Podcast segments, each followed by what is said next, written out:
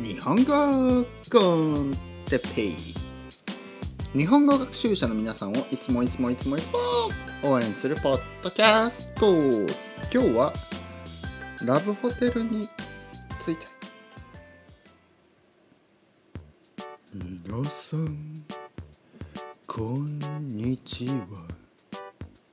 ロマンティコなポッドキャストです。ドラマティコでロマンティコな人生を歩んでますか？僕の人生はロマンティコでドラマティコ、ロマンティコ、ドラマティコ、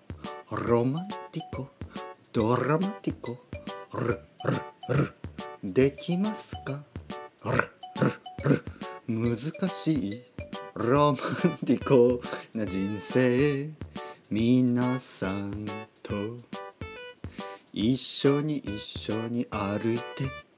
行きましょう。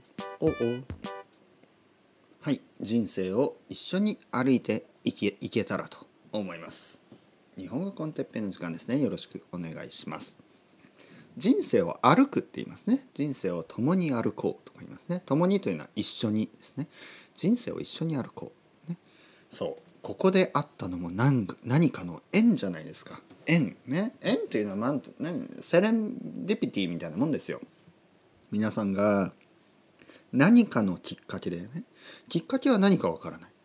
もしかしたらレディットを見てかもしれないし、もしかしたら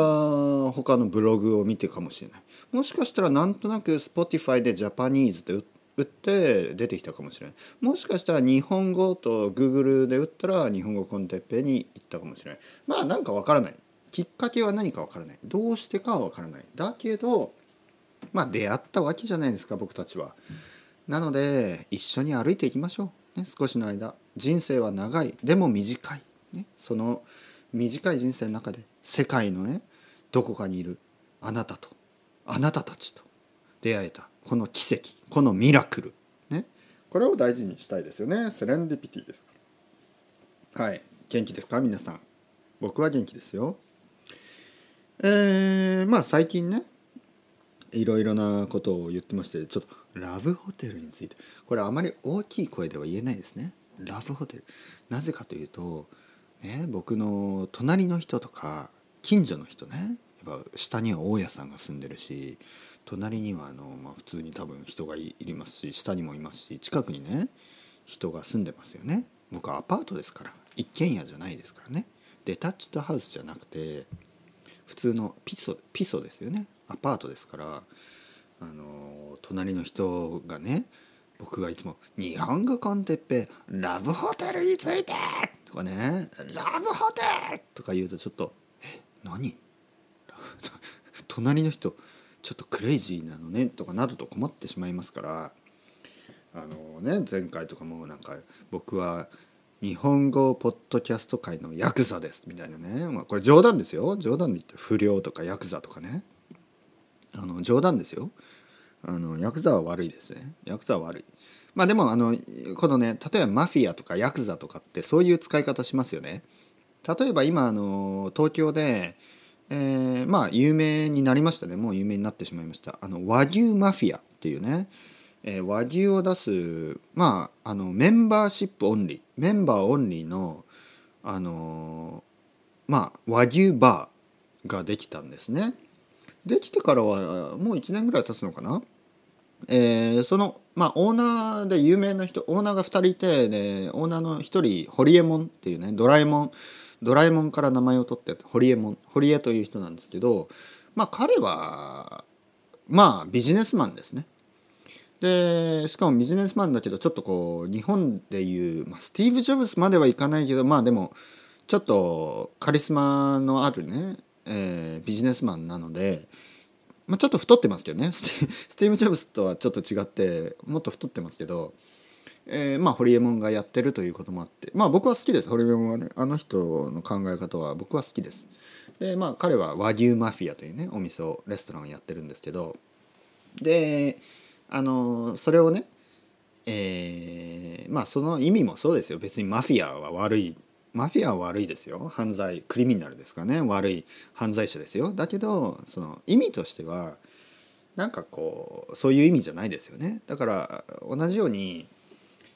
僕もねヤクザというのを、例えば僕は日本語ポッドキャストのね世界ではヤクザだからみたいなことを言っても、これはもうそういう意味じゃなくて、僕はアウトサイダーという意味ですね。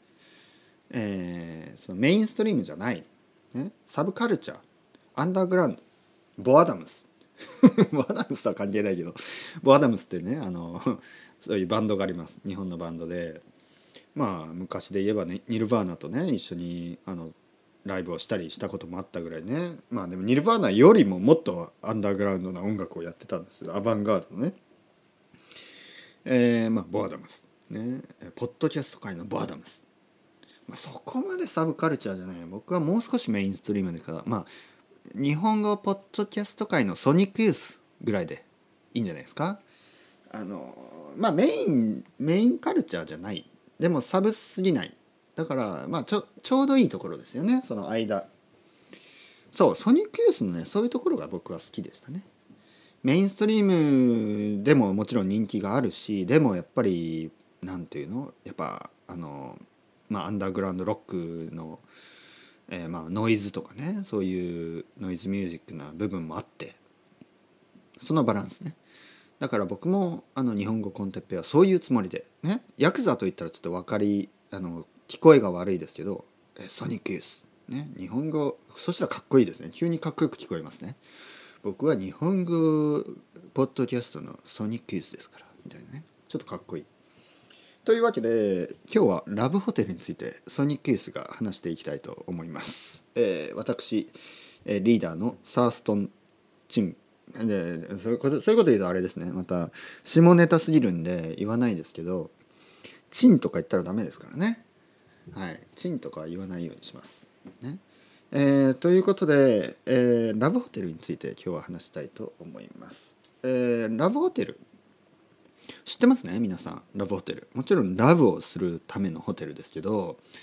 実はね僕は行ったことがありません。ラブホテルに行ったことがありませんね。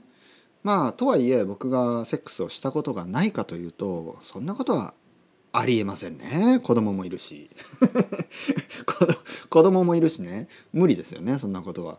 まあでもなぜ行ったことがないか、なぜ僕がラブホテルに行ったことがないかといえば、僕は18歳で一人暮らしを始めてるので、ラブホテルに行く必要がないんですよね。まあ言ってみれば、まあ、自分の部屋がラブホテルなわけですよまあそんなにラブしか知ってないとかそういうことではないですよ、そういうわけではないけど、ラブホテルというのはですね、基本的には一人暮らしの人は行かないですよやっぱりね。でまあいろいろな事情というかね、いろいろな理由で親と一緒に住んでるとかね、そういう人がラブホテルにまあ行きますよね。例えば、大学生で、まだ親の家に住んでいる、ね、実家に住んでいる、ね、例えば東京に住んでて、お父さんお母さんも東京に住んでて、で一緒に住んでるから、まあ、恋人ができた時に、まあそういうことをする場所がないですよね。だからラブホテルに行ったりとかするわけですよ。でも僕の場合は18歳、ね、大学生に入った時から東京で一人暮らしをしてましたから、全くそういう必要がない、ね、なのでラブホテルには行ったことがないです。で、だからねはっきり言ってよくわからないけど、まあ話はよく聞くので知ってます。で、いろんなラブホテルがありますね。もちろんまあ高級なちょっとね綺麗、もっと綺麗で広くてね、なんかこういろいろなエンターテインメントがある、例えばゲームがあったりとかカラオケがついていたりとか、まあそういうラブホテルもあれば、もう何もない、もう本当にベッドしかないようなラブホテルもあるみたいですね。でラブホテルには2つプランが普通あって、休憩、そしてステイ宿泊じゃなくてステイとか書いてますね、カタカナで。で休憩というのはブレイクってことで、まあ、実際は休憩ブレイクしないんですけど、もちろんすごいアクティブにねスポーツをするわけですけど、まあ休憩というのはだいたい昼の時間、すみません、リモコンが落ちましたね。昼の時間だいたい2時間ぐらいですね。昼の2時間ぐらいの間、ちょっとそういう、スポーツをする、アクロバティックな、アクロバティックじゃなくてもいいですけど、人によってはアクロバティック、アクロバティコ、人によっては、ヨガのようなヨガにちょっと悪いですけど、ヨガのような、ほとんど動かないような感じで、とにかく2時間ぐらいですね。でステイはやっぱり夜泊まるんですよね。でいろいろな人がいろいろな理由で使うんですよ。基本的にはあれですよね。基本的には恋人が使うものですよね。あとはもちろん世界中ね、どこでもそうですけど、ワンナイトスタンドみたいなものもあるんじゃないですか。日本語だとね、そういうワンナイトスタンドっていう名詞はないです。でも一夜限りの、恋とかね、一夜1回だけとかね言いますよね。1回だけ、あの人とは1回だけだったとかね。あとは酔った勢いでとかね言いますね。酔った勢いで、酔うというのはお酒に酔うってことですね。酔った勢いというのはそのエネルギーでみたいな、その元気でね。酔うとちょっと元気になりますよね。よし今日は誘うぞみたいなね、女の子を誘うぞとかね、男の子を誘うぞっていう感じで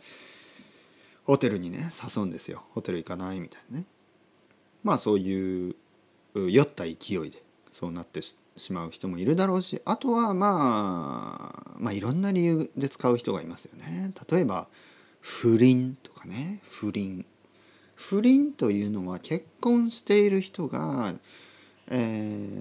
こっそりとね、隠れて、そのパートナーにねもちろん隠れて、他の人とラブホテルに行ったりすることを不倫と言いますね。日本はね、結構やってるんじゃないですか、みんな。聞いたことありますよ。僕もね結構聞いたことがあります。ちょっとショックなのは、結構ねそういうことをしなそうな人がしてますね。真面目に見える人が よくやってる。僕の